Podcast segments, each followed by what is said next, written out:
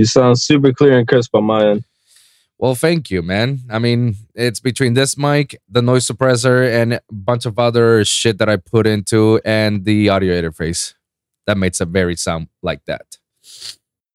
Ah. You wait, wait until you hear the the final product of this episode. You're gonna hear exactly how I really sound. You know, how it's supposed to Awesome. sound, basically. So, how's it going, man? How's it going, man? What's go? What's cracking? What's popping? Um, nothing new. I mean, working pretty hard on this big surprise I got that'll probably come out before this interview does. Um, not sure.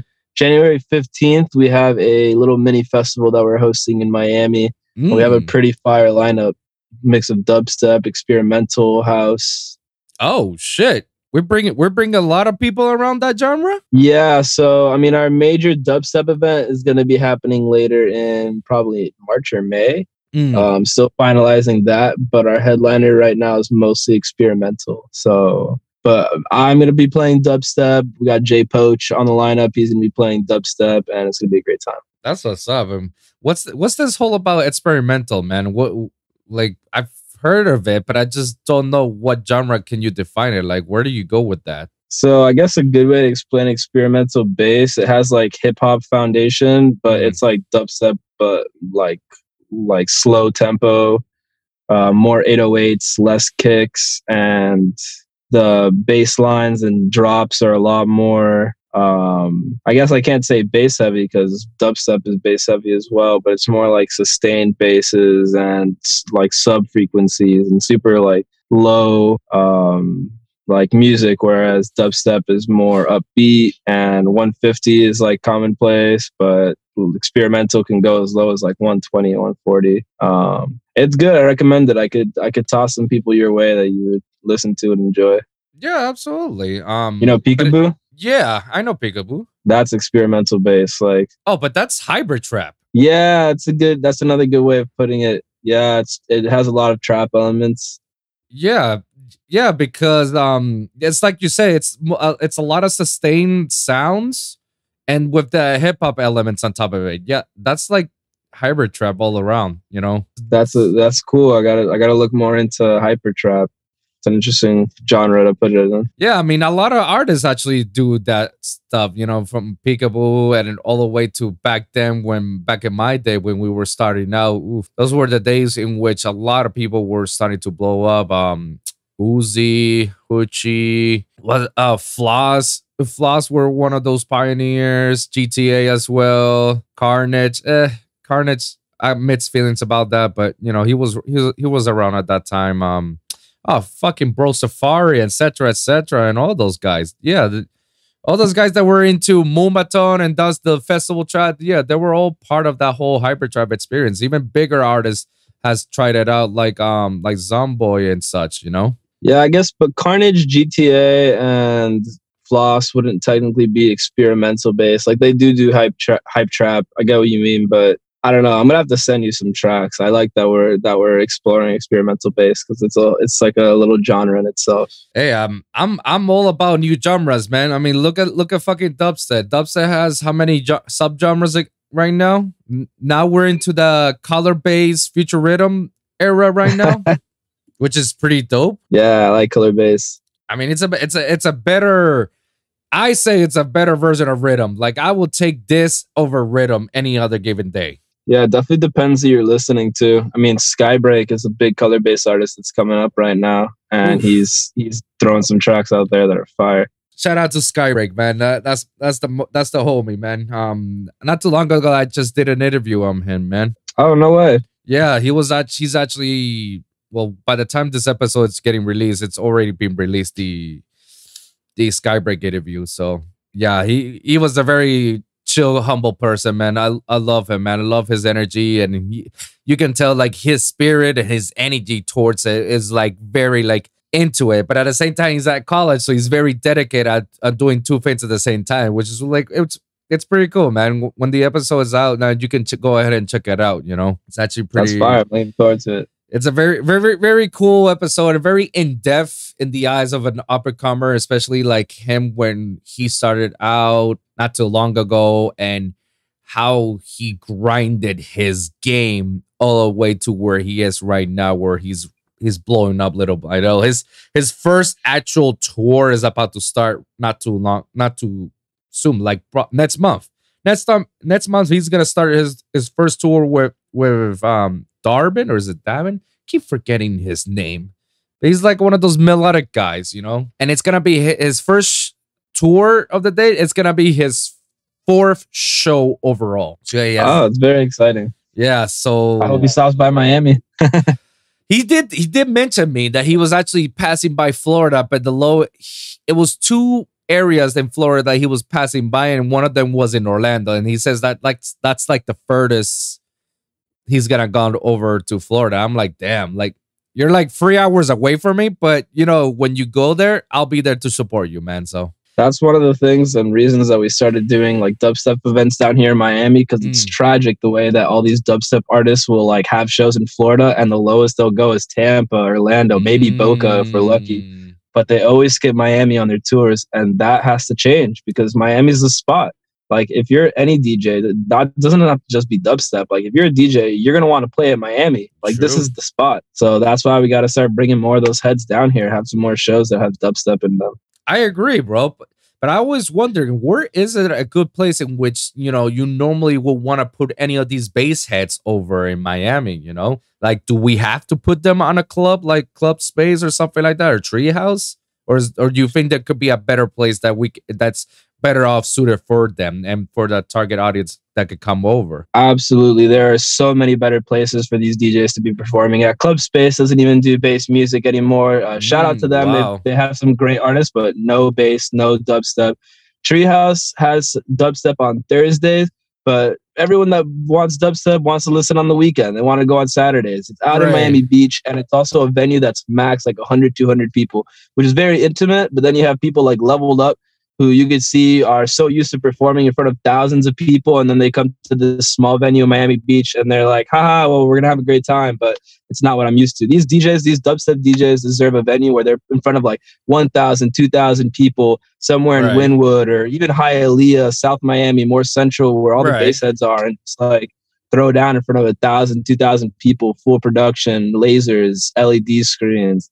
That's what we're working towards so that we can bring it to the DJs. That's actually pretty dope, man. I like to hear that, man. Um, because back in my days when I was starting out back in 2015 to 2018, those are the times that I was very active here in South Florida. All we had was at the time Heart Nightclub, uh, Space, if any, if any was Space, you know, Club Cinema, Club Cinema. Club Cinema. I've heard a lot of good things about Club Cinema, but they're not around anymore. Club Cinema was the shit. Club, it was I I mean, my first and last show that I've ever performed as a DJ was at Club Cinema, ironically. Both both on prime time, you know? When was the last time you DJed? Uh 2017 at the summer, beginning of the summer around there. It was um Borgore show.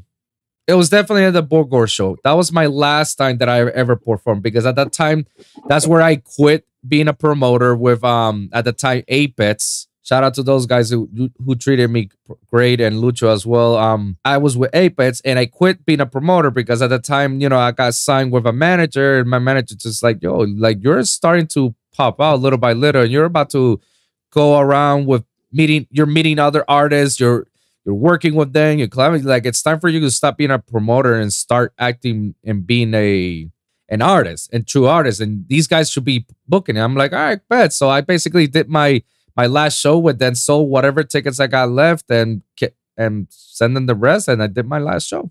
I gave them my last final send off, and it was the most heaviest set that I've ever done in my life at that time before I quit and did other other bu- a bunch of projects. You know, there, there are times in which like I miss it. I'm I said times I really missed it a lot. Me being a DJ and be able to perform with other with some of my homies and even some of my homies that I work with. But you know, at the same time, it's like I already fulfilled my goal. If you get if you get what I mean, you know, like I already performed at festivals. I performed on festivals, sold out festivals, big ass festivals.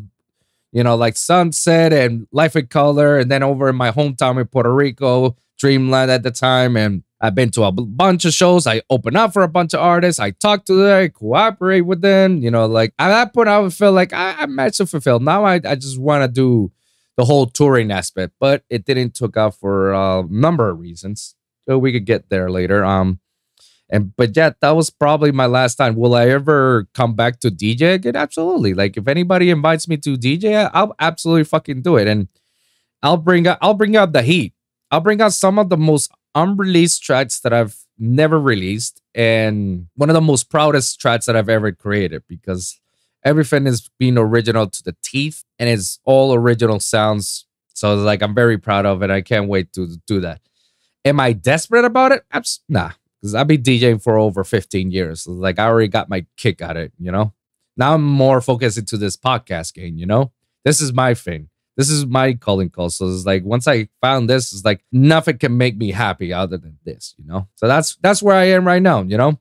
And once in a while, just do a little produ- uh, production songs here and there. Not, last month, I just released my my first single in over two years that I've been inactive on music, you know? a lot of, and I had a lot of people playing it, which is I was like, wow, cool. Not expecting much. I was just like, all right, cool. You like it? Play it. All right, cool. I appreciate the support. That's all I need. Nah, that's fine. It's still out there, you know. That's awesome. I'd love to hear your song, man, and I'd love to get you on a lineup too, since we're doing these regularly. But that brings me to another question: What uh, what brought, what inspired you to start doing these podcasts? I see you're very passionate about it. Um, to be honest, I've been listening to podcasts like I've been living in Miami so far for seven years, you know, and at least out of those seven years, probably like five of them I've been listening to podcasts.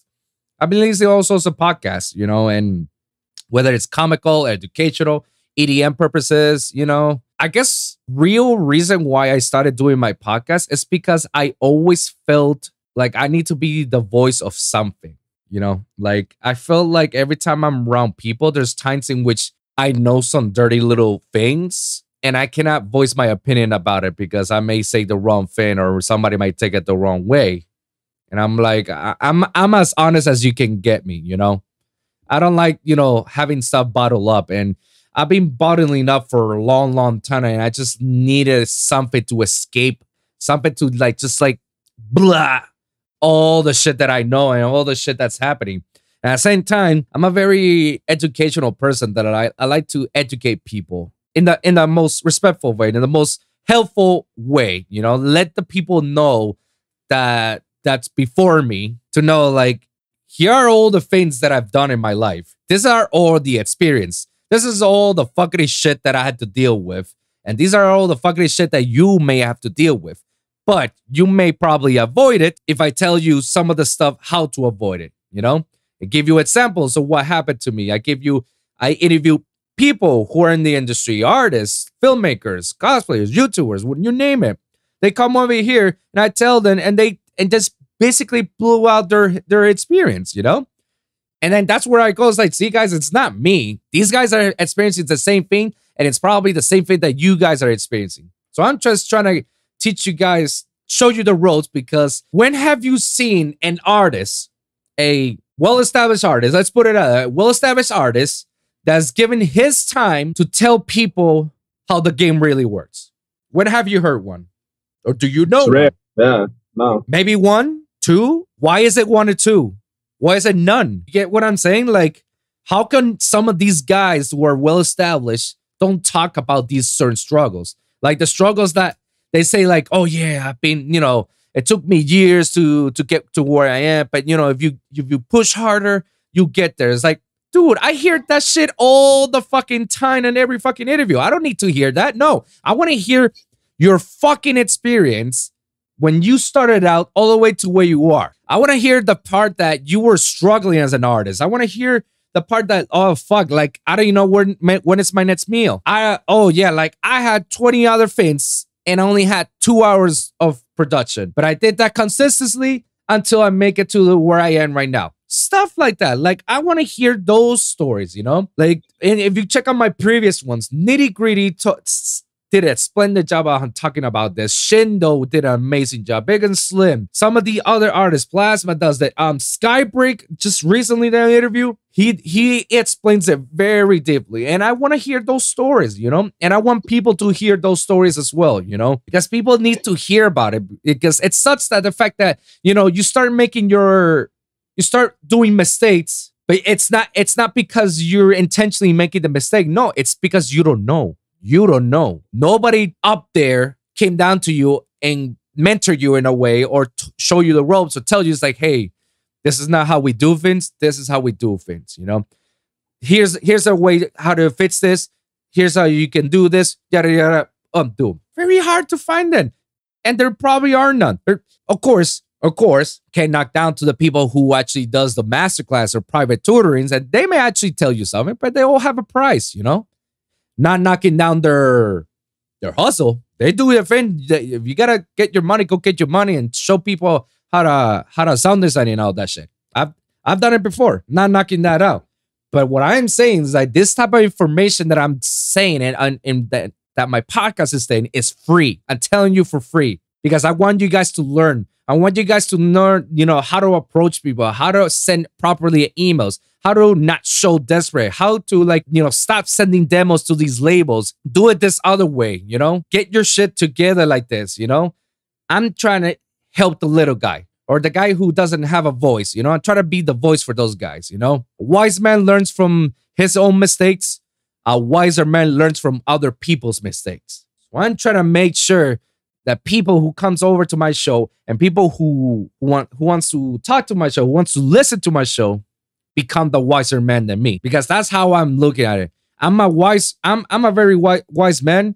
I don't know if I can say I'm a wiser man per se, but I do learn a lot from other people's mistakes. Because there's a lot of things that I've seen from my own homies, locals, local homies that make plenty of mistakes that if those mistakes would have been corrected or somebody would have told them otherwise, they probably would have been big.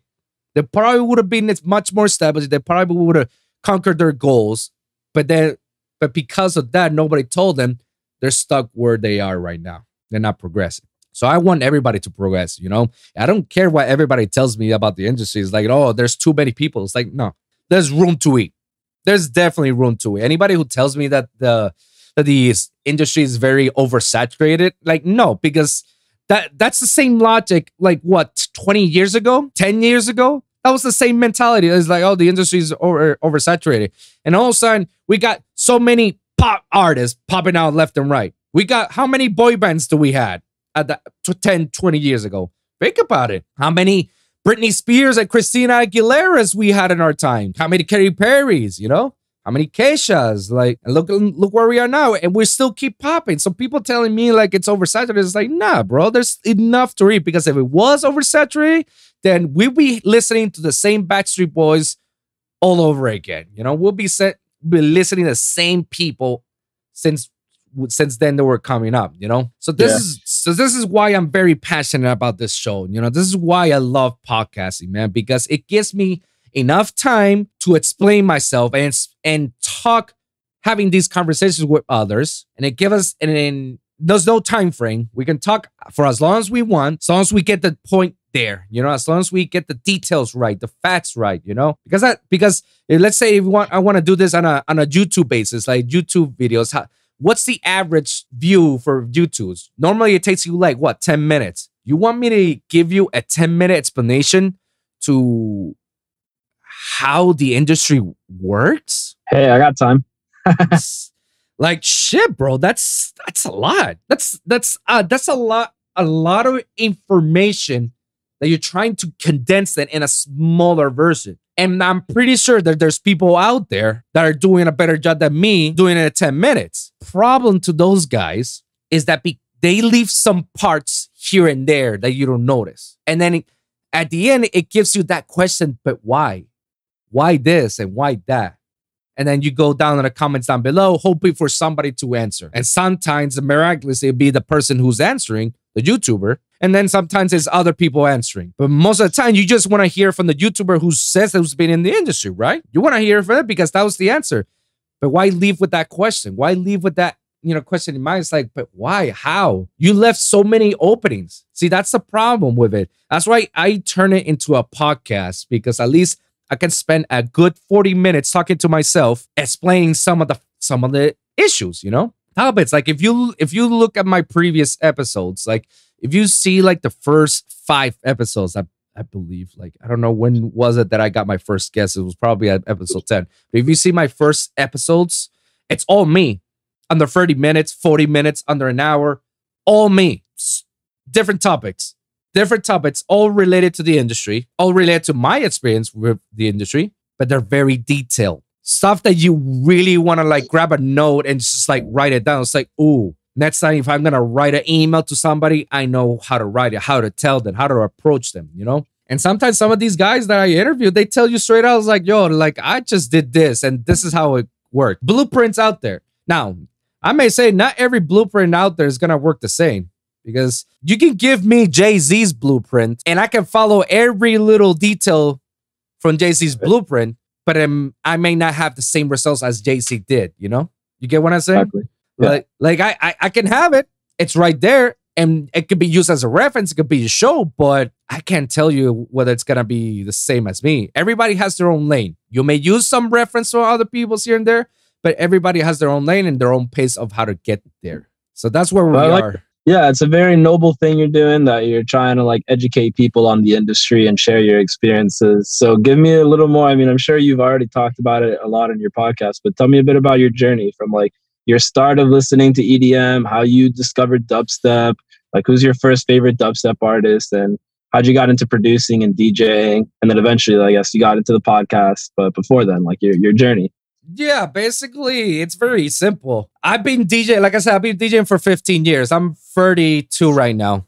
So I've been DJing since I was in my 15s, you know, in my teenage years, you know. And I'm I was always passionate about music. I, I was always passionate about technology and music overall. Like I always said, like I want to be a DJ, and I became a DJ at an early age, starting doing my own private parties and birthdays, quinceañeros, and uh, proms after proms, and then I leveled myself up to clubs, and then from clubs to Miami, and then Miami to radios, festivals, and more clubs, you know, shit like that. Like, and then started to do touring outside of Miami, Orlando, Tampa, Tallahassee. It's a it's a wild ride that I did. Um, uh, what it got me into bass music, I think it, it was because um, obviously Skrillex. Skrillex is like. I, like. The OG, bro. Like, um, I'm pretty sure you were young at that time when Skrillex around in 2010 and 2011, right? I had to have been in middle school when I heard my first Skrillex song. Right. So I was already, I was already um college at that time, you know. So Skrillex became my first guy, and then uh, after that, I started. I want to do EDM, but I didn't know where to. So I started with house because house. Throw, I'm not throwing shade to you, house guys. Anybody who's a listener who's into house, I'm not throwing shade to you guys what I'm about to say. So, but I always believe that house is a very easy genre to start off, to learn and to make. Like, correct me if I'm wrong. Hey, I mean, I I enjoy house. Mixing house is very smooth and fluent, so I could see where you're coming from. Whereas bass is a lot more, uh, you know, predetermined and more strategic Right. when it comes to like mixing. Yeah.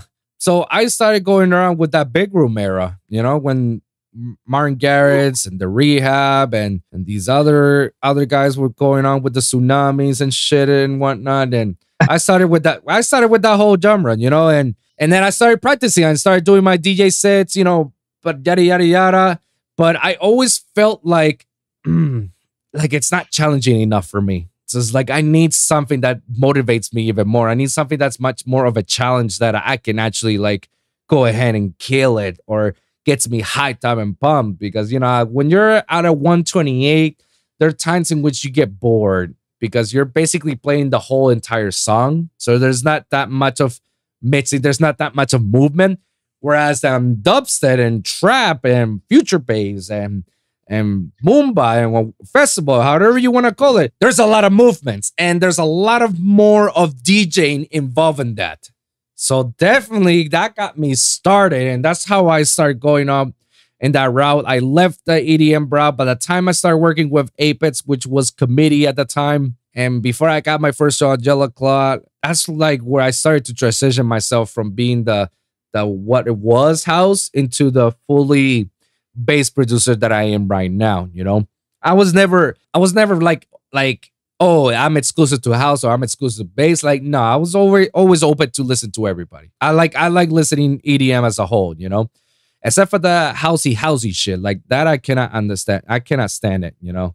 It's it's too much for me, man. It's the same limbo all over and over again. And then techno, don't get me started with techno, bro. Like techno and riddim are like two of the things that I ugh, bro. I need more creativity in that. I need more variety on that. You know, it's the same bar loop over and over for the for the past I don't know how many minutes because it's because like you never you never knew that it changed and you're like, wait, this is a different song? I thought it was the same one. Oh no, no, it's a different one. When did this happen? I didn't hear the switch. When did this switch happen? So, you know? Yeah, house is very fluid in that sense. But so tell me some of your favorite artists then. Who are some of who are some of your inspirations right now? Free people. Uh Rob Swire from Knife Knife Party and Pendulum. He's the lead singer of both of them.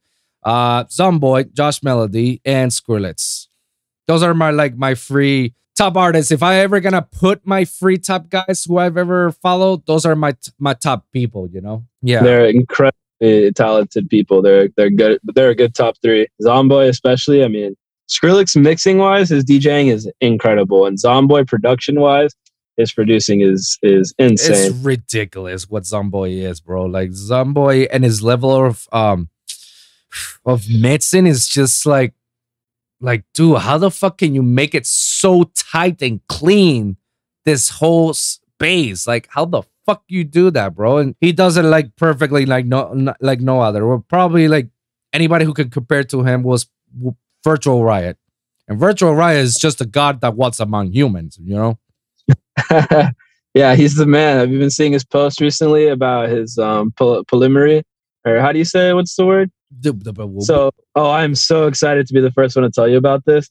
So, his girlfriend has had a boyfriend. For, I don't know all the full details. I'm not sure how, how I'm going to try to be as correct as possible. And I also don't know the, the correct terminology. All right. As long so, as you put that disclaimer, so that way people won't comment down to you. It's like, no, you're wrong. It's you're saying it wrong. It's like, calm yeah. down, guys. Calm down. It's this is what we heard. I'm, yeah, I'm new on this lingo and this, and I, at the end of the day, it is rumors. But he has posted very open and honest about it, and I love everything about it, and I'm very happy for him and his and his, I guess you could say his his uh relationships. So his, his wife has had a boyfriend for about a year now, is what I is what I hear, and they're very open to that. They're happy about it. They they enjoy it. He also has had a girlfriend for a while now. And so him and his wife and his girlfriend are now having sort of this like polyamorous relationship where the three of them are together in a very happy, open way. Hey, like that is awesome. Like we just said, like the man's a god walking amongst men. Here he is with two girls on his shoulder, and they're very comfortable and happy with their position. And everyone is happy with how they're doing it. I mean, his wife, oh, and his their girlfriend is also married. So the girlfriend they have, yeah, I know, I know. This is like a huge, like, fa- I don't know how their Thanksgiving dinners are gonna look, but everyone is really. yeah. it's it must be a wild ride, but hey, like if that is what they're into, I respect it wholeheartedly, and I, I like how how they're breaking the, the the lines that have been drawn for so long where like this is how relationships have to be like this is what is like normal and they're just like doing what they feel is right. Jesus, that's surprise! I'm I'm so happy I was the first one to tell you about this because it's very interesting new information on the scene. You know, damn, that explains a lot. that kind of explains the. I, I I don't remember last time I saw the the his post on Instagram, but I saw that that his wife and his girlfriend, I guess at the time, I, I at the time I thought it was just a friend, but they were hugging each other out, you know, being happy and being lovey about shit, and then and then they were just taking pictures with him and whatnot. I, at that time, I was just like, oh, I guess they're you know good friends or whatnot, and then the way they were posting each other, like you know, hugging and this, I'm like, huh, uh, they're kind of they kind of, they kind of, you know, a little free to be, you know, friends, right? I was like, yeah, huh, okay. Uh, that's them. That's on them. But wow, I didn't know that was the whole situation that was happening. Yup. Dude. Uh, and wait a minute. So the wife, you said that wife had a boyfriend. What whatever happened to that boyfriend? So he's no, he's still around, but I'm not sure how how deep he is in the actual group relationship that's going on between. So like the their girlfriend has a husband, but he's not connected to the polyamorous relationship. I think like Virtual Riot, Miss Nico, and the girl are the ones that are all interested in each other. Right. Whereas Miss Nico is the only one that's interested in her boyfriend, and the girlfriend, who I don't know her name, is the only one interested in her own husband. But those three, Virtual Riot, Miss Nico, and their girlfriend, are the ones that are all interested in each other. Lucky son of a bitch. he is not just the king of dubstep. The man is a king uh, and God in a lot of several respects. Holy fucking ballsack! Like, God, he must he must have he, ha- he must have balls of steel. like, his dick must be made out of gold for that shit. Like, what the fuck? Yo, listen, I, I'm I'm happy with my fiance, uh, the one and only. She's already enough for me. I don't need another headache in my life. so how long have you guys been engaged? Uh, a uh, couple of months we've been engaged. We've been together for two. Oh my two, god, two years. Amazing. Two years. Oh, congratulations! Thank you, thank you. We got engaged on September. You know, Mar- wedding. Don't ask me about the wedding. I don't know when the wedding is. It's like we when we when we get there, we get there. Yeah, no baby steps. I imagine. Yeah, bro, like let me let me just like find a new place for us and then we'll get to the wedding part okay yeah i feel you yeah uh, but that's amazing congrats thank you thank you man so we've been talking a lot about me man and, and nothing about you which is like huh you, the world's kind of reversing this in this part man yeah there's a lot i wanted to learn about you you've, you've been in the scene a lot longer than i have that's for sure yeah, bro, and I I know a lot more than you you imagine. I mean, you can ask me for any fuck shit, and I can tell you yes or no, and oh, I probably heard of this, you know, stuff like that. Um, I've been I've been telling everybody. Be, people believe that I, like I've been on the scene for like as long as I've been living in Miami. Like, no, guys, like I've been on this nightclub scene since Puerto Rico. So it's like you can give a guess. Like I've been over a decade in this scene, dude. And wow. and even even for me, I, I looked at better. It's like, damn, is it really a decade? Like, oh shit, it really is. I started clubbing and entering the nightclub scene at 2010. We're by 2021 right now. So I've been on this game for a for a long time, and I've been like, damn, I didn't realize that that was a lot of years of me going through bullshit and crap. Oh my god, there's just so much crap to talk about, man. There's just so much. But you know, I'll give you a, a, fair shot. Like, ask me anything, and I can give you a most honest answer that I can give you. You know, at least the most I can to my knowledge. Okay, that's cool. Um, damn, that really opens the floor up to a lot of questions. Though my mind is racing right now. hey, man, like I'm an open book, you know, and everything is I said is in the public, so people who try to say like, "Oh, Wolvsun said this," and they screenshot at me. I'm like, yeah, guys, like I know what the fuck you guys said. You don't need to screenshot at me. Like I know what I said, and I stand behind it. You know, like it, tell me otherwise that I'm wrong. I mean, prove me that I'm wrong. People have tried, but they failed to succeed because I actually bring evidence, experience, and facts, and a lot of other bullcrap. But no, most of the time I'm just Wolvsun the crazy guy who wears a tinfoil hat, you know? Like he's talking nonsense, like UFO shit. I'm just that type of person that they say. But I said, I bet, I bet when the shit happens, when the shit hits the fan, I'm gonna be gloating the whole fucking time in my social media. I'll be like, I fucking told you. And I'm gonna come over to the show and say, I fucking told you. Like, oh yeah, I'm very petty at that in that sense. You know, I'm very petty. Cause like I'm not gonna I'm not gonna let it go, bro. Like you call me out, you say I'm I'm wrong. It's like, all right, bet. Let's see what happens.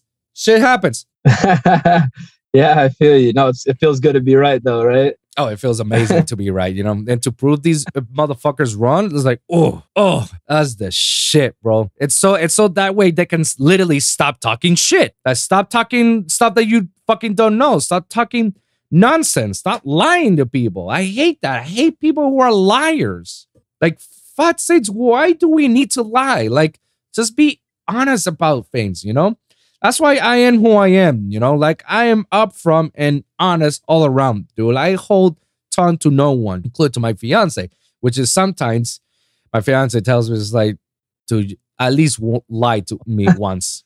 Just I don't I don't need this truth bombs all the time about this shit. Like, come on, at least soften the blow a little bit. I'm like, I'm sorry. It's hard for me to soften the blow. It's it's in me. I gotta say it. Like I gotta say it like that. But that's why no, she loves me, you know? Yeah, that's an incredible quality to have. If I could give if I could give one advice to anyone that's like doing anything in the industry, trying to make it anywhere and anything, not yeah. even just in music, the number one rule is to be honest because if you're honest with yourself and with others that is very clear and it just like gets you where you're where you're supposed to be where you're meant to be and yeah like lying always comes out in some way like if you lie in people will find in some shape of way or form people will find out you know some way, somehow. Especially now the era that we're living right now, where everybody's all about cancel culture shit. Like everybody gets canceled very quickly. They dig up stuff from your past. It's like, oh, you said this. Oh, you're this. You're a narcissist. Oh, you're misogyn-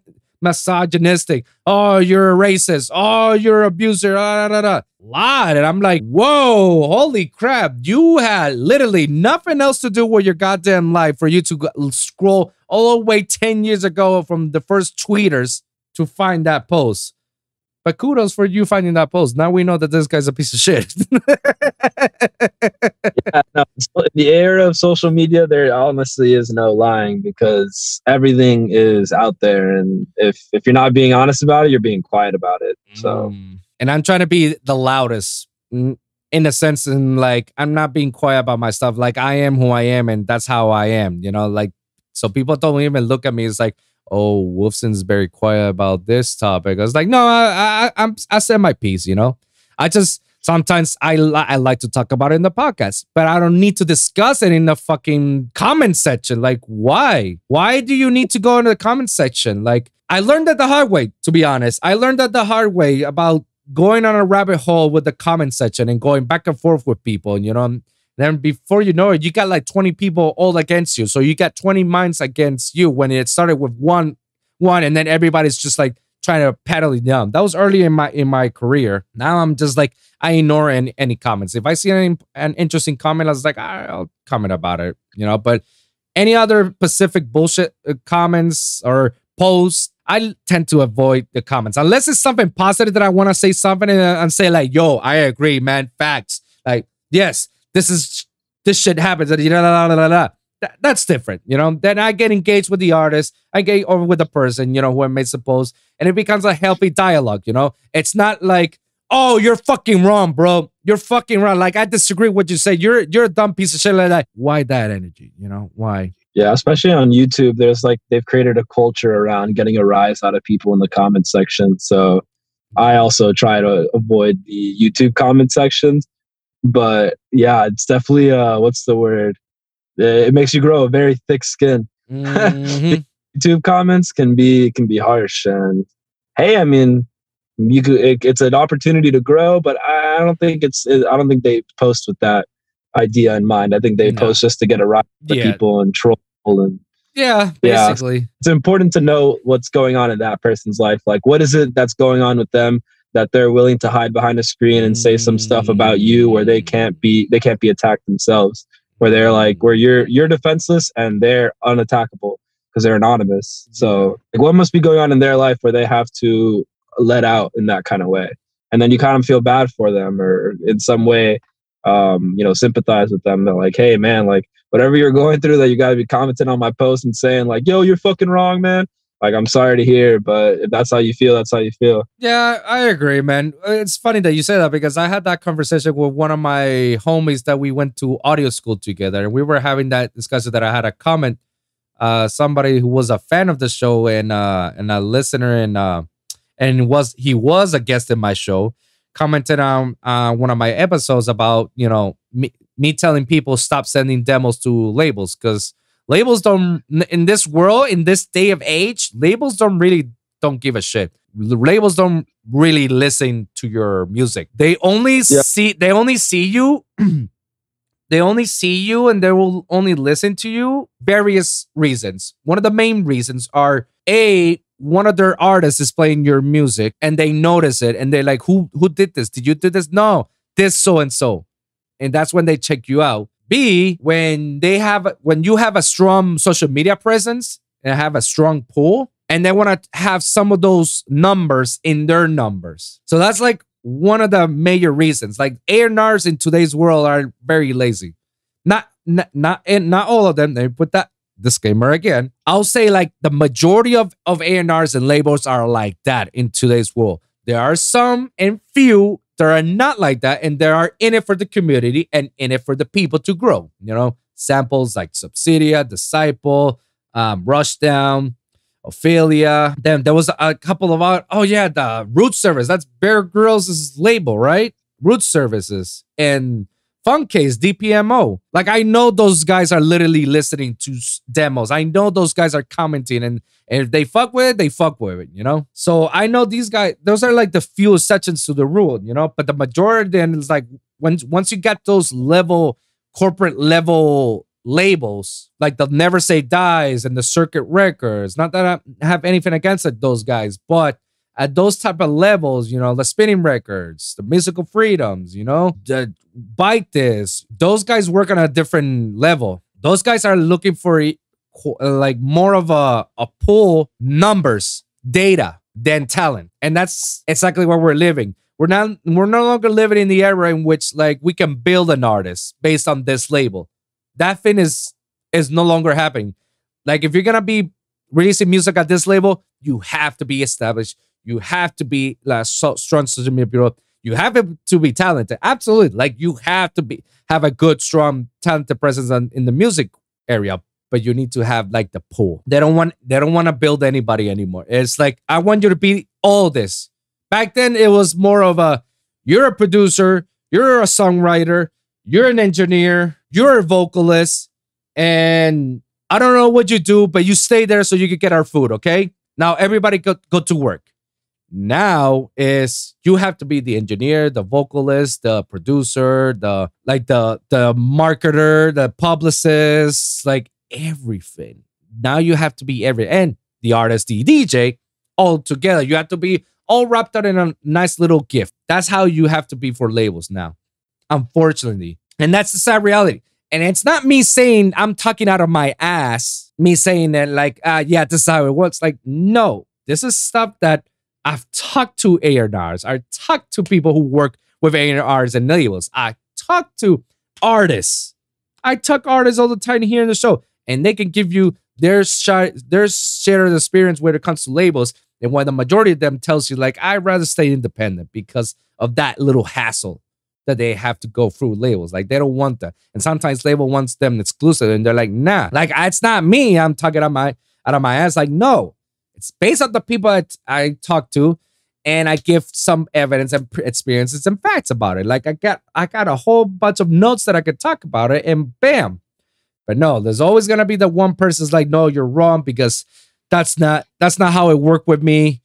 I got I got accepted by demo submissions. You know, I had to send like 20, and then I got myself with one, and that one is the jump start to my career. It's all offensive demo submissions. Don't be saying that to to people that's a bad advice, blah, blah, blah. I'm like, let me tell you something, man. You said it right there. You already had the same similar experiences as me and as others. You said yourself, you had to send 20 demos, 20 for one of them to respond to you. What does that tell you with the other 19? What does that, that yeah. tell you? It tells you like the other 19 are not interested or they really didn't even open your email or didn't even listen to it. And in that case, you're exception to the rule, but the exception cannot be the rule. So yeah, like, absolutely. I think when it comes to sending demos to labels, I mean, I don't personally have a lot of experience with that because I'm not really interested in you know signing an exclusive contract with a label, and I wouldn't sign to a smaller one.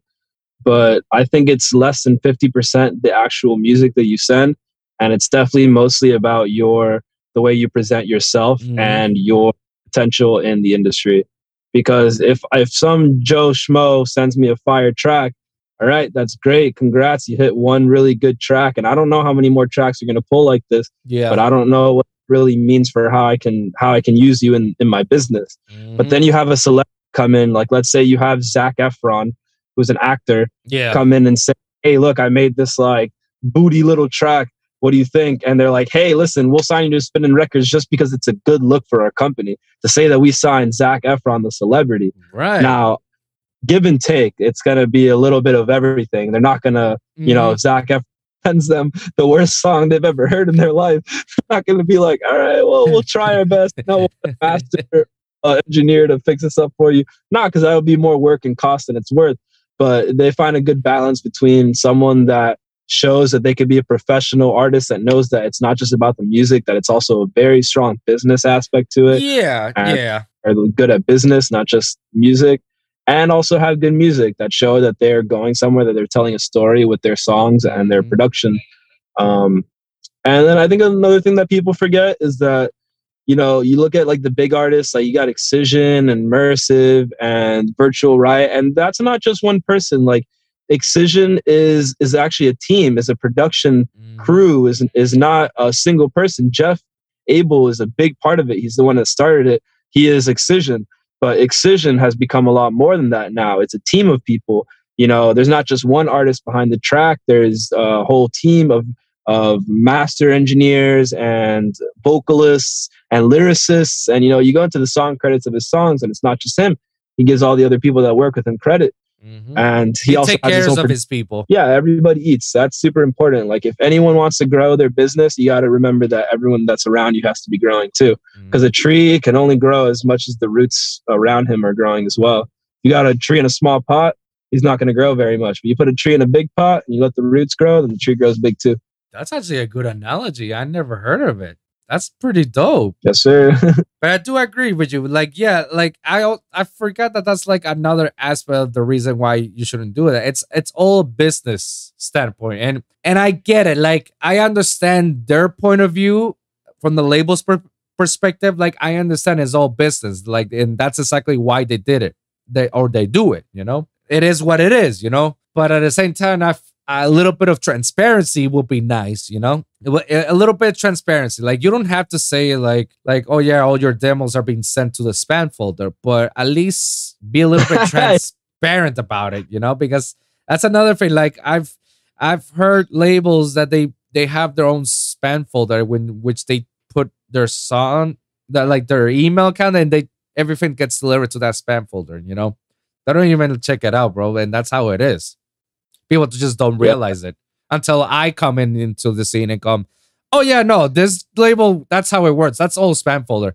Oh no, this label, yeah, they read their emails. They read their emails. I can tell you. Yeah, I think uh, it would be a win-win for everyone in the industry if labels were a little more open and just responded like, "Hey, like we like we liked your we didn't really listen to your demo because honestly, as an artist, you don't seem like you're working very hard." Or like if they told you, "Oh, like we liked we liked your song a lot, but I don't know if we can really work with you because you're It doesn't don't know. fit the label's needs or what their label's looking for. Sure. I'm sure.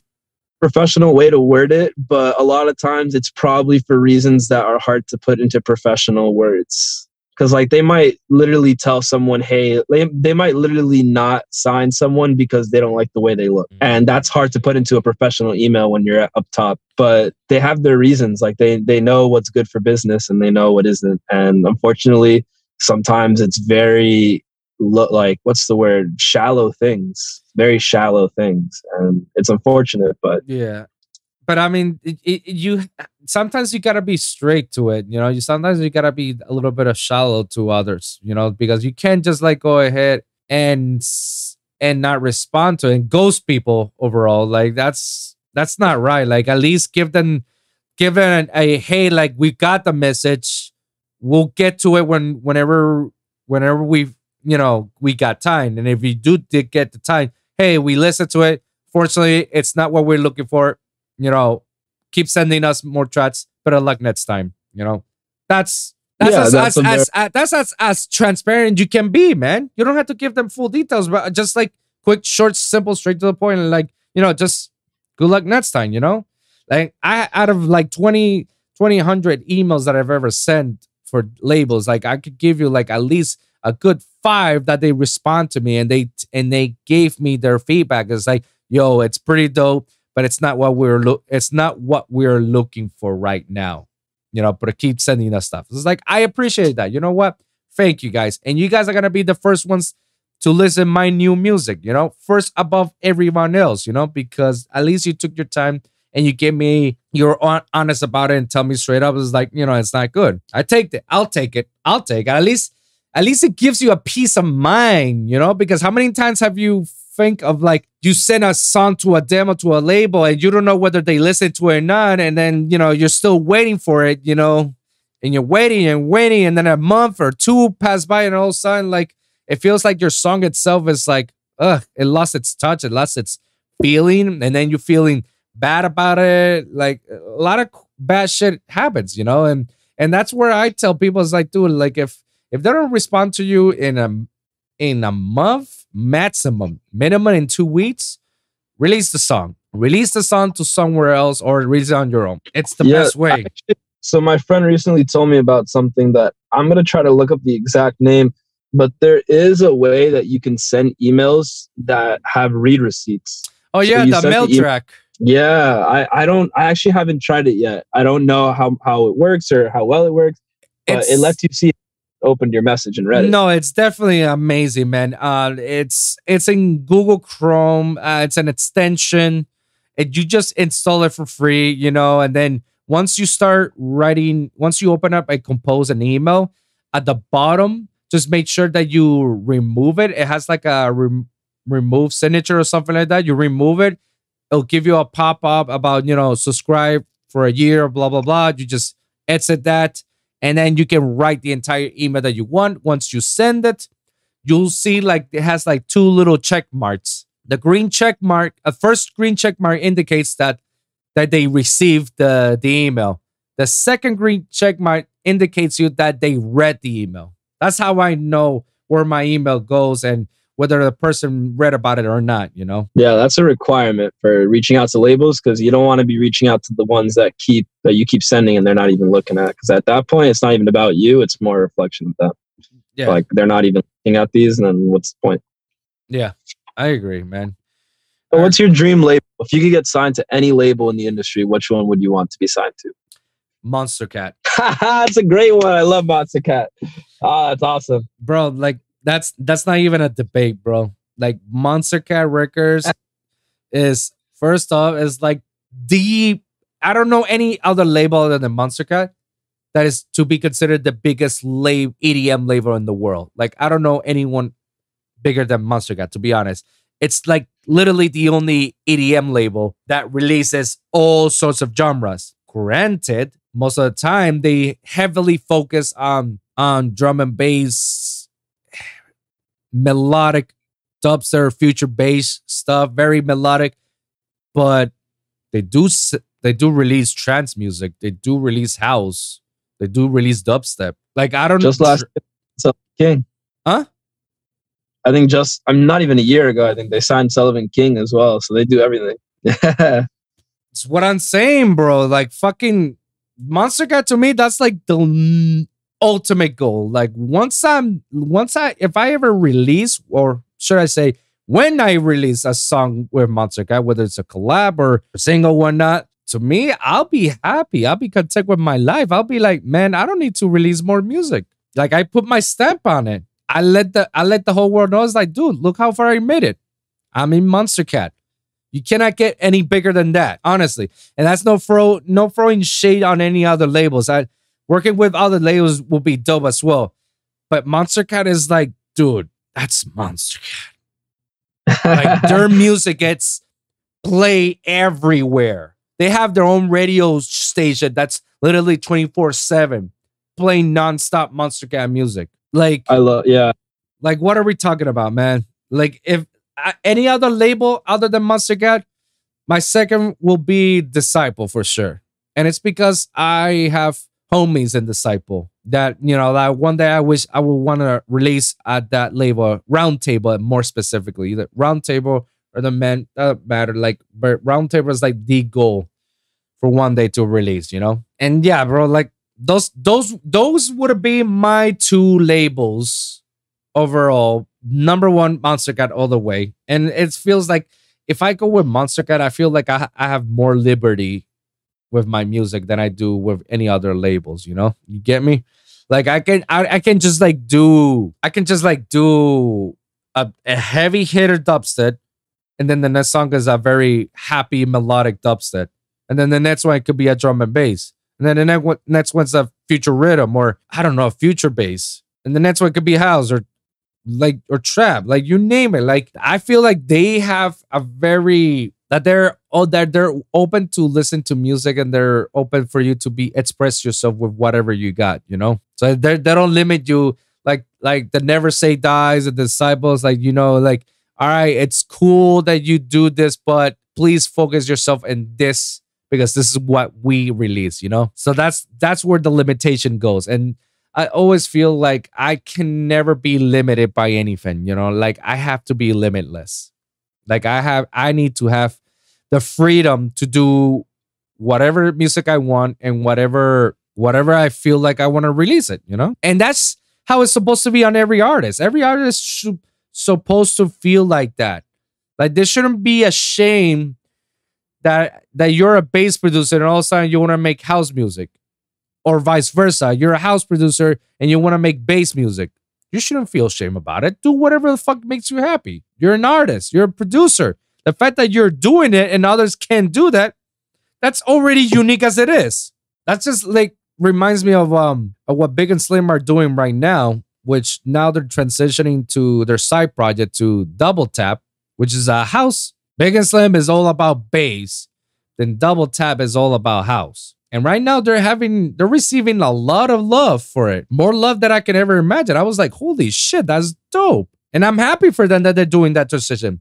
And I'm pretty sure it was hard. I'm pretty sure a lot of people are complaining about it because it's like it's big as like we expect you something bigger and harder, not this house crap. It's like, dude, play whatever the fuck they want to play. It's it's it's their lives. They are allowed to do what they want to do as an artist. And, and as an artist, you're supposed to evolve. You're supposed to evolve. You can't be stuck all the time doing the same crap. I mean, you can, but if you do, make it much more innovative, make it much more interesting, make it much more like wow, you know? Going circle back to my, one of my favorite artists, Skrillex. How much look how much he has evolved from being the the dubstep fiend that he was all the way to now house. Yeah. I may I may not like it, but damn, I respect it. I respect his evolution. I love that he did that whole evolution because he literally made a a huge cross of different genres and he's happy about it. And it's like that. Well, I mean, that's what you're supposed to do. You're supposed to be happy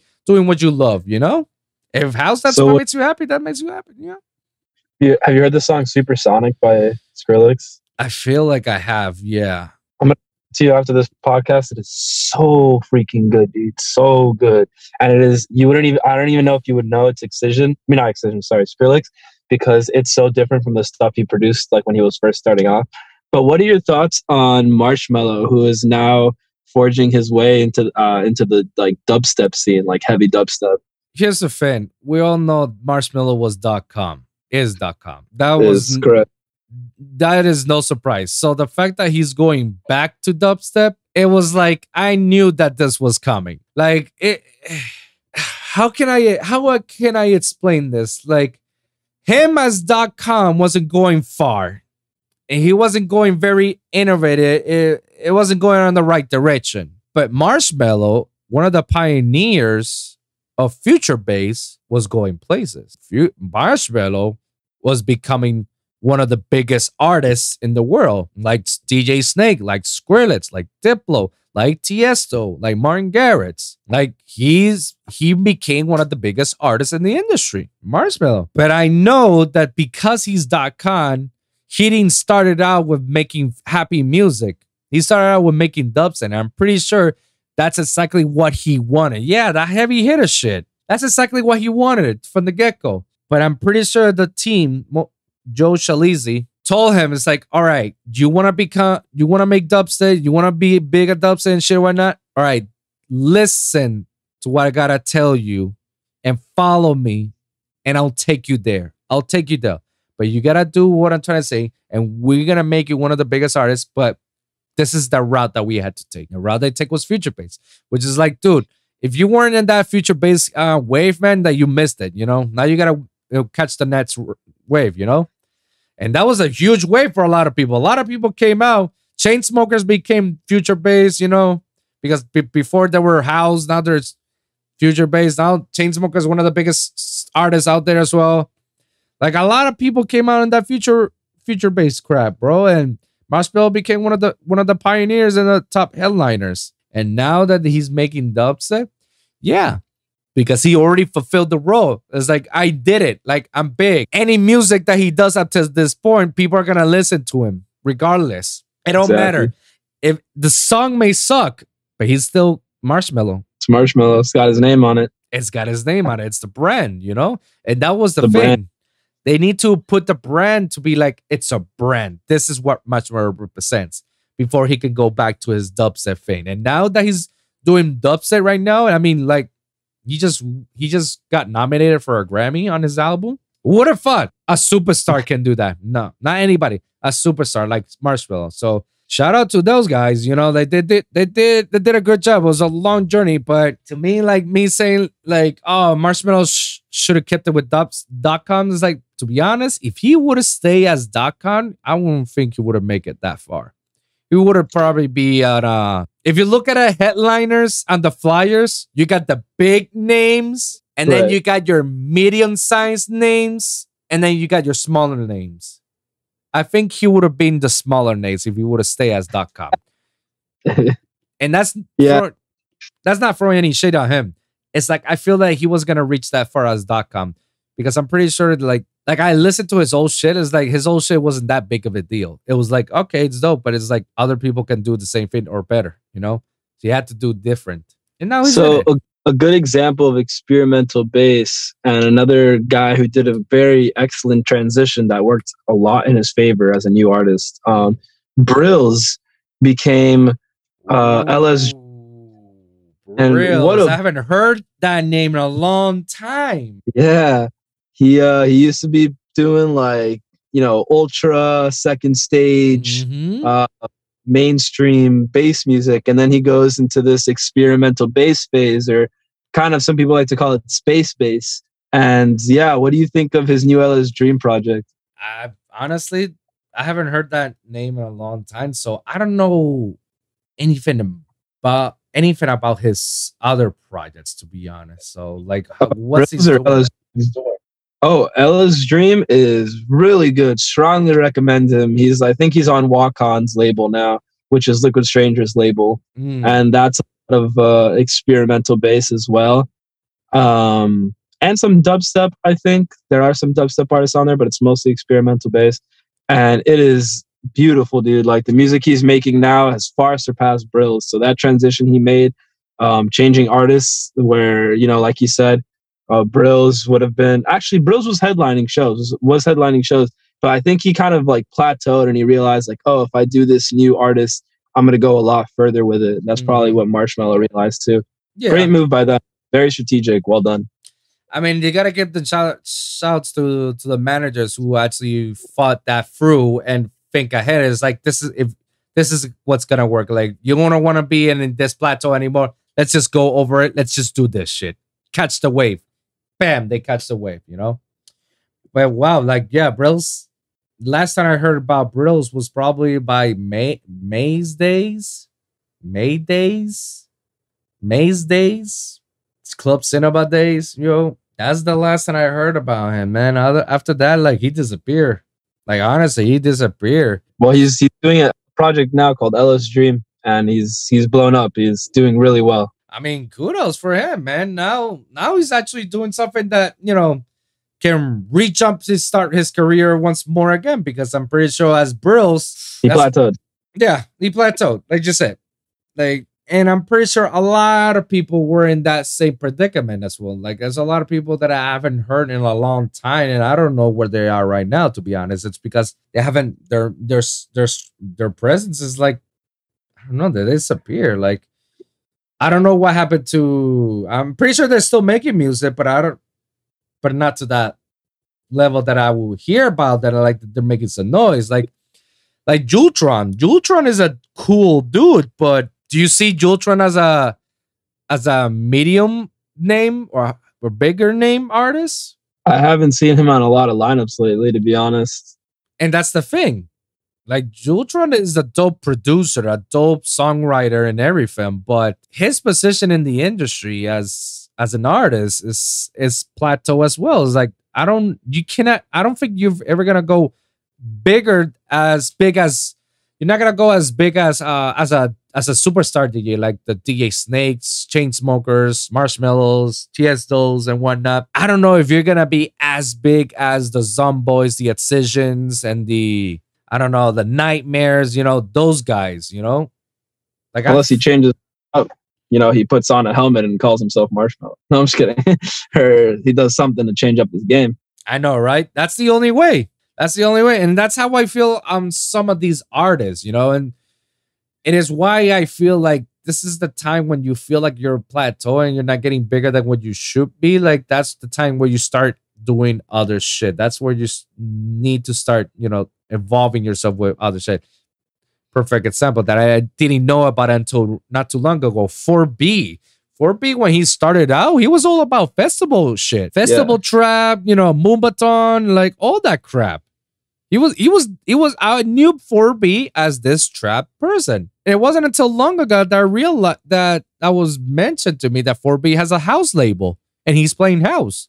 I'm like, when oh did this God. happen? yeah, GTA does, did the same thing. GTA, uh, Prison Riot, Trap, Moomba, Festival, you know, all that carnival shit and whatnot. And then now they're into house. Now they're playing house music. I'm like, what the fuck? When did this shit happen? and obviously when they when they switch over to these genres people again and i feel it's that it's that it's that reason the reason why they're switching that often is not only they're uh, you're evolving as an artist but in the business stance you're getting plateau you're not getting you're not surpassing your limits you're not you're not getting any bigger than that like that's how, that's as big as you're gonna get you know so it's like and some people are okay with it some people are okay to to be at that plateau level because I'm pretty sure they feel like I'm good where I am. Like I got everything, everything that I needed. I'm still getting shows. I'm still releasing music. Does it get bigger and better than this? Like I'm I'm still touring. Like I'm okay. I'm I'm okay with that. And then some like they kind of need to do it. It's kind of I don't know. Eh, I, I, I see the I see why people do it. You know, before I was kind of bitter about it, but now as as I as I get older, wiser, I just like I get it. And you know what? Kudos. You should be that's that's what you should be doing, man. If you don't want to be stuck in the same path, you know. I don't know what's gonna happen with me.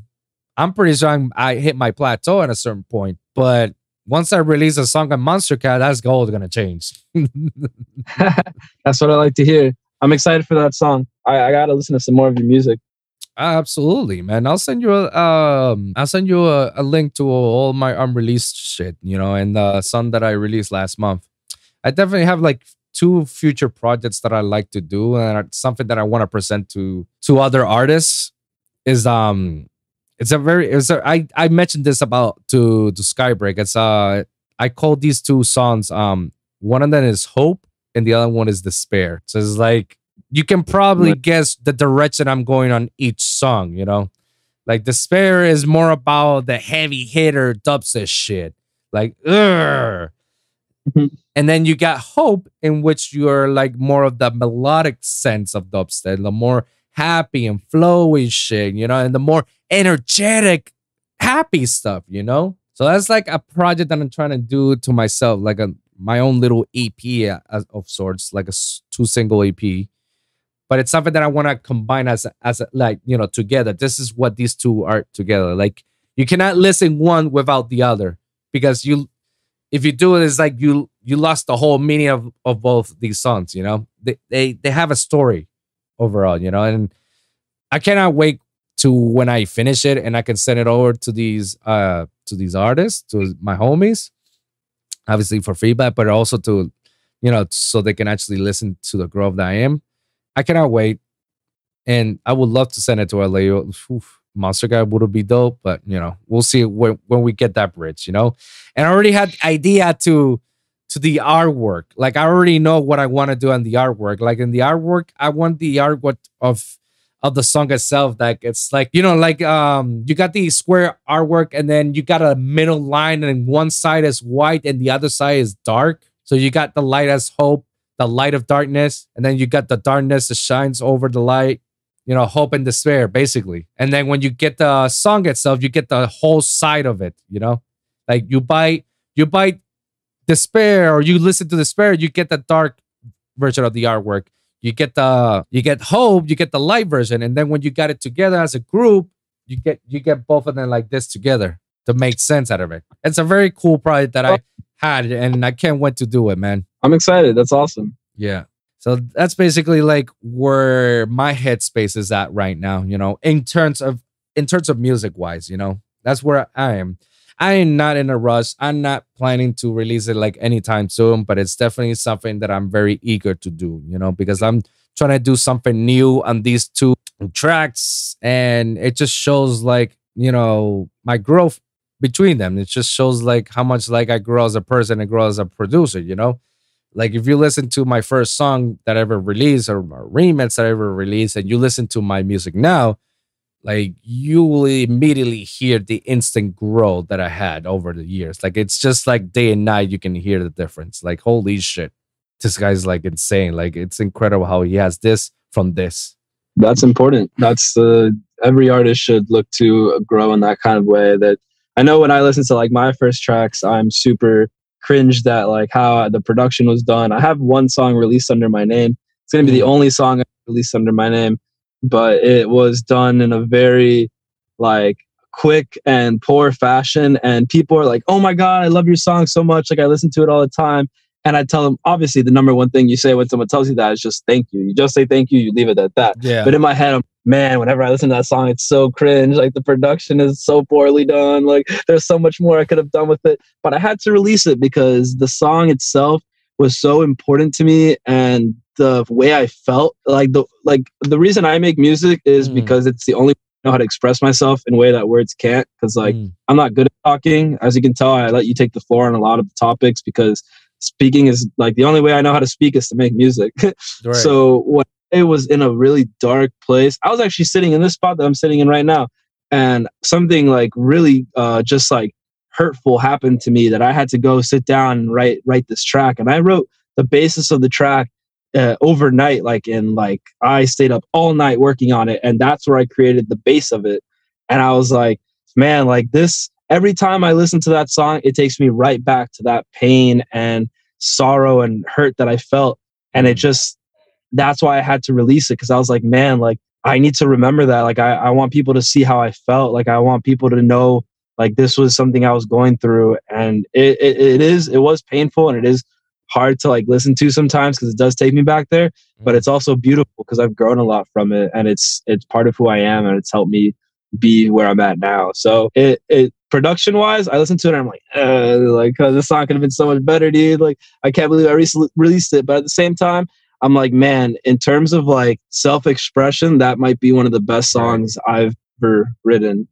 That's actually pretty dope, man. And no, and, and also it takes guts for you to release music, you know, like it is like because you get that certain feeling like, oh, I don't know if it's good or bad. And and trust me, every artist feel the same way when they release their music. They always says like, fuck, I can't believe I fucked that part out. Like I could have done a better job. Like, you know who does that a lot? Um Tynan. Tynan. Yeah. He, like the, he, every time he releases a song, he always regrets one thing. It's like, fuck, I wish I could have done it better.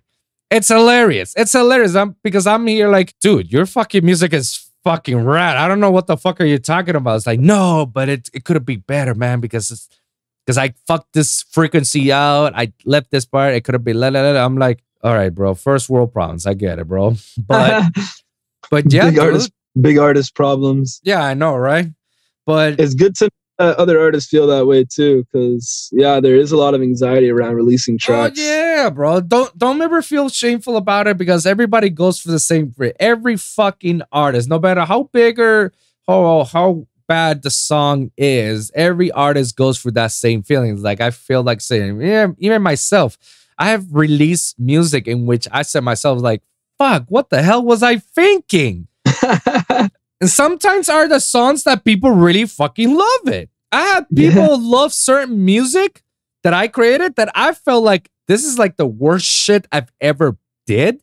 And I'm never playing this song in any of my sets ever. I'm not even considering putting it on my phone to listen to. Like, no, I hate it. And it so happens that they're like like the most play music of them all. I don't know That's how. It. It's it's wild. It's wild, you know, but but I tell you, it happens. Everybody gets through that passage, you know. Like, like the best we could do is just like, all right, if I didn't like how it sounded like like this, okay, now I know what to do on the next project. I'm gonna make sure that it doesn't sound like that, and I get better, and then and then you continue on, so on and so on, and that's how you learn, you know. What's going on, everyone? If you guys made it all the way to the end of the episode and you feel kind of left out, like why didn't the episode finish? Like don't worry, guys. It's okay. The episode was way too big for me to put it in just one episode that I had to divide the episode because there was so many good content and so many good topics and discussions that it cannot be discussed under one episode, but had to divide it so we can always have brand new episodes with brand new topics every Friday. Always remember that. So be sure to like and subscribe for your weekly episodes at the Lone Wolv Podcast for SoundCloud, Spotify, iHeartRadio, Apple Podcasts, and of course the YouTube channel at lonewolfpod.com. That's right, lonewolfpod.com, where you can check all my latest episodes. And always remember to comment down below. Let me hear your thoughts. Share your experiences. If you guys got a certain topic that you want me to cover for the next episode, please let me know on the comments down below and I'll do my best to do so. So thank you guys for tuning in and we'll see you guys at the next one.